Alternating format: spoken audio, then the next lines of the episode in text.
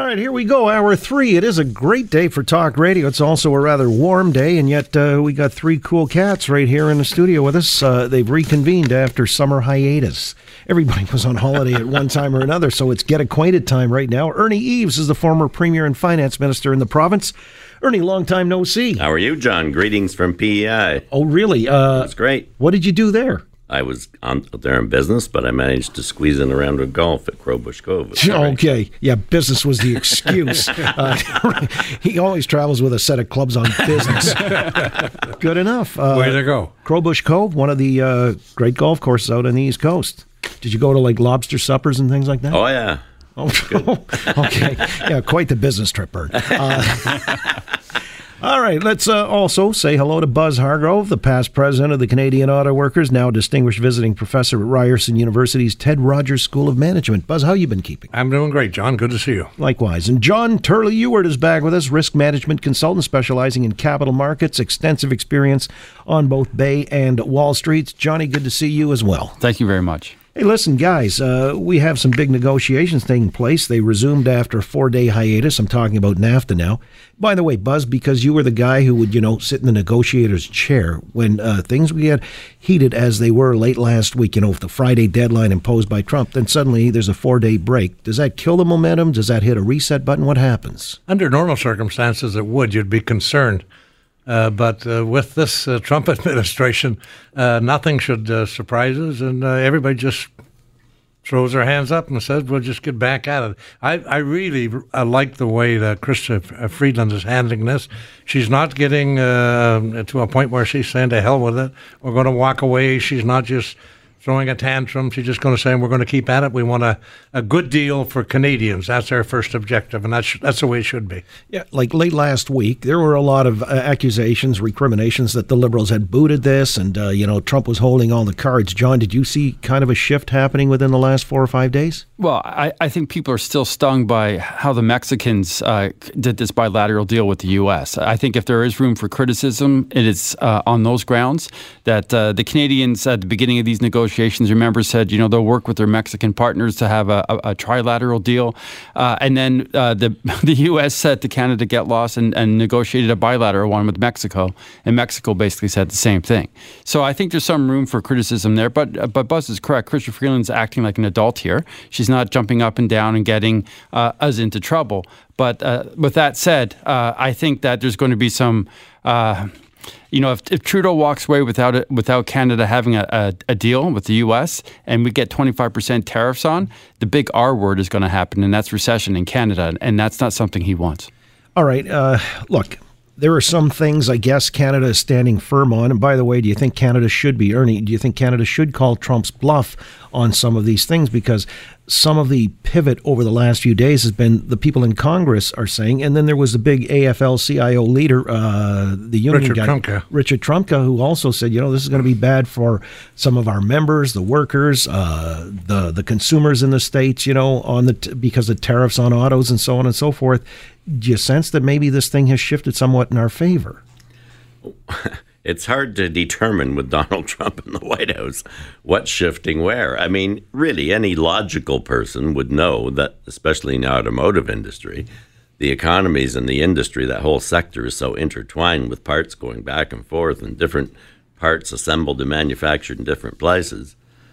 You would think it was ab- be absolute foolishness to think about canceling the deal, but Trump is, seems to be in a different planet. If you uh, read some of the stuff or heard some of the stuff coming out of the Woodward book, Fear in the White House, Right. Which he's discounted. Apparently, he demanded that there be a document placed on his desk in April of 2017 canceling NAFTA. And one of his aides just slyly removed the document and said he'll never remember that it was there in the first place. And that turned out to be true, I guess, but maybe somebody woke him up and now he's, he's going to go back to his original plan. But I mean, it's almost, it's not laughable. I mean, it would, would be laughable if it wasn't so serious, but this is very, very serious consequences, especially for Canada and the U.S. too down the line. Sure, everything might be hunky dory for the next six months, but if Trump insists on going down this road, you know, two, three, four, five years from now, the U.S. is going to be hurting because of lack of Well, this is the point that Richard Trumka, the head of the AFL-CIO, was saying. And Buzz, you, you know, uh, when he's, you know, the leader of a union, and arguably Trump was saying uh, he was doing this NAFTA thing to protect American jobs, and he thought the union guys would be on side. And you know, some have been because uh, they think he'll repatriate maybe some of these manufacturing jobs, which you on a previous occasion said they ain't coming back. Uh, but did he lose Trumka and the American worker, or is I mean Trump is sort of the outlier? How do you how do you read it? Well, uh, well firstly, Trump, Trump, you remember, is uh, president of the uh, broad labor body, something like the Canadian Labor Congress here uh, is, and within that, there's a, a, a variety of trade uh, unions that have their own opinion, and within each individual union, there's a variety of locals that take their uh, position. Steelworkers, for example, in some of the steel towns have been hard hit by closures. Uh, they're supporting Trump. They're supporting uh, the tariffs and uh, and the whole uh, whole bit. So there's no unanimity. But again, there's a lot of people in the labor movement and outside the labor movement. Uh, will listen uh, to Richard Trumka. So Trump does himself no no favors by saying this. So remember, there's two issues. One is NAFTA. We can live without NAFTA. NAFTA, uh, the duties between Canada and the United States, and even Canada and Japan and other countries today, is uh, is relatively small. But when you start talking about 25% tariffs, which everything I've read is illegal, if they take them to the World Trade Organization, they're going to win it without a question because there's a lot of uh, of uh, history uh, on that. But then, like Ernie says, you let this thing set for six months uh, and you're, you're, trying to put the toothpaste back into the uh, into the tube with the uh, auto sector. In the meantime, a lot of jobs in both countries are going to uh, disappear. In Mexico, John, uh, the United States has bullied Mexico since the, the, beginning of time, and that's what they're doing here. They signed a lot of parts to that. Uh, agreement, their new agreement with the U.S., that they would never agree to if they weren't felt they didn't feel that they were being bullied to do so, and it was going to cost them so much more if they didn't. All right, and so Canada's hanging tough, and we're not capitulating. And you guys were saying, well, Chrystia Freeland. Remember, is, uh, remember Brian Mulroney held on the same issue, Article 19. Yeah, he did. He held on the same issue with uh, Ronald Reagan and said, we're not signing it without an independent body looking at whether or not the dispute is proper. That's the dispute uh, resolution uh, Yes. or mechanism. But there are uh, some things too. Canada signal we're not going to uh, negotiate away, or they're non-negotiable. And John, I got to ask you because I mean, uh, you're a free marketeer. This supply management thing became a big talking point late last week. That this was the chip that Trump really wanted. Uh, To you know take that off the table, and Canada uh, would have to dismantle supply management. Do you think it's about time that we did so? Well, I would say that uh, yes, yeah. In, in short, I think the answer is yes. I, I do not think that's going to be what uh, Trudeau uh, will uh, die on. If that, you know, the, it won't be supply management. But he's in a difficult position, obviously, because the, there's an election going on in Quebec. Uh, the premier of Quebec has said, you know, just watch me uh, in terms of what I'll do if you get rid of supply management in this deal. Uh, so he's, I mean, obviously, the premier of Quebec wants to get reelected. So you know, he's got that going on. The Conservatives have come out federally and said they support supply management, which I think is a rather sly approach to things because they know very well that that would be on the table uh, if a deal comes into play.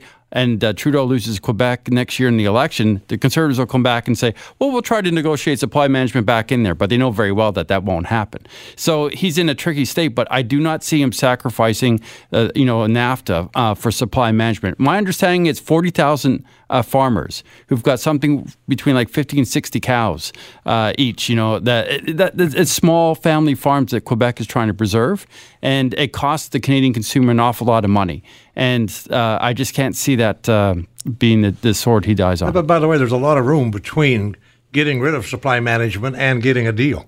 Sure. Uh, if he's really interested in getting a deal, they, uh, Canada's already shown that they're willing to give somewhat with their agreement with the European Community and the TPP.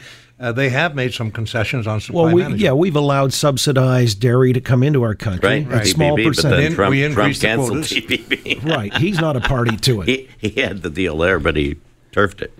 Well, you know, I'm kind of curious ahead. because uh, Buzz, let me just try to get some insight into negotiating because you sat in the catbird seat. Now, maybe contracts are different than trade deals. I don't know, but uh, what do we need to know? What are the dynamics in successful negotiations? When do you know uh, to push, to concede, uh, when to stand firm, that kind of thing? How, how, do you suss that out? Is it about personalities, the process principles you stand on? What's the dynamic? Well, one of the problems here is the process. There's, there is really no deadline. As you've already saw, we went well, Trump through, imposed one. Pardon?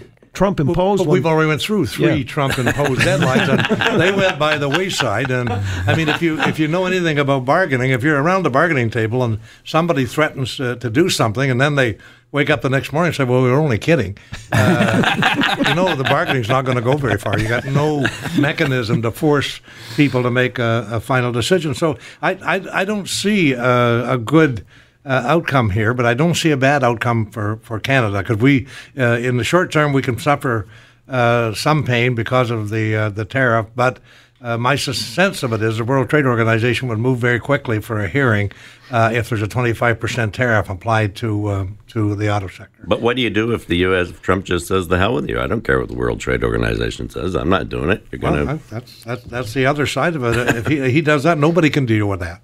You just have to say we're going to deal with the cards we have, and we're going to have a lot smaller industry going. Um, I mean, I heard Jerry well, Dias. Oh, go ahead. Jerry Dias tell a parliamentary committee. I watched him on. Uh, CPAC uh, that if they go ahead with both canceling NAFTA and imposing the 25% tariff, on automob- automobiles built in Canada and sold in the U.S. and parts, uh, you're going to see all of our automotive assembly plants close, which is uh, which is the real strength of our, our industry. Well, and that's why John made the point earlier uh, that would lead to the big R recession. Mm-hmm. And so uh, we're really on the precipice of something. See, I don't know if Trump knows. Uh, and has calculated that this is the fear that we would harbor, uh, or is he just, you know, making stuff up on the fly? Because really, uh, the narrative had changed when people started to realize it really is Congress who holds right. the cards. And so this is this is the key point here is that, and I think the Canadians behind the scenes have been working hard with Republicans in Congress and, and others and governors to ensure that they, you know, it's a deal that includes Canada because in Congress there's still some sane people left uh, who understand the integration of, of, of, the economies and what, what's happening here. So I would say plan B for, for the Trudeau government is to have Congress on side so that they can uh, at least preserve NAFTA uh, as it stands uh, and, and maybe modify it with some of the, the deal uh, that was made in Mexico, but not to kick Canada out. Guys, we'll come back. There's a lot to discuss here on the Wednesday Roundtable. Ernie Eves, former Premier and Finance Minister, Buzz Hargrove, one time head of the Canadian Auto Workers Union, and John Turley Ewart, all kinds of experience on Bay and Wall Streets. More to discuss momentarily on The Oakley Show, Global News Radio 640 Toronto.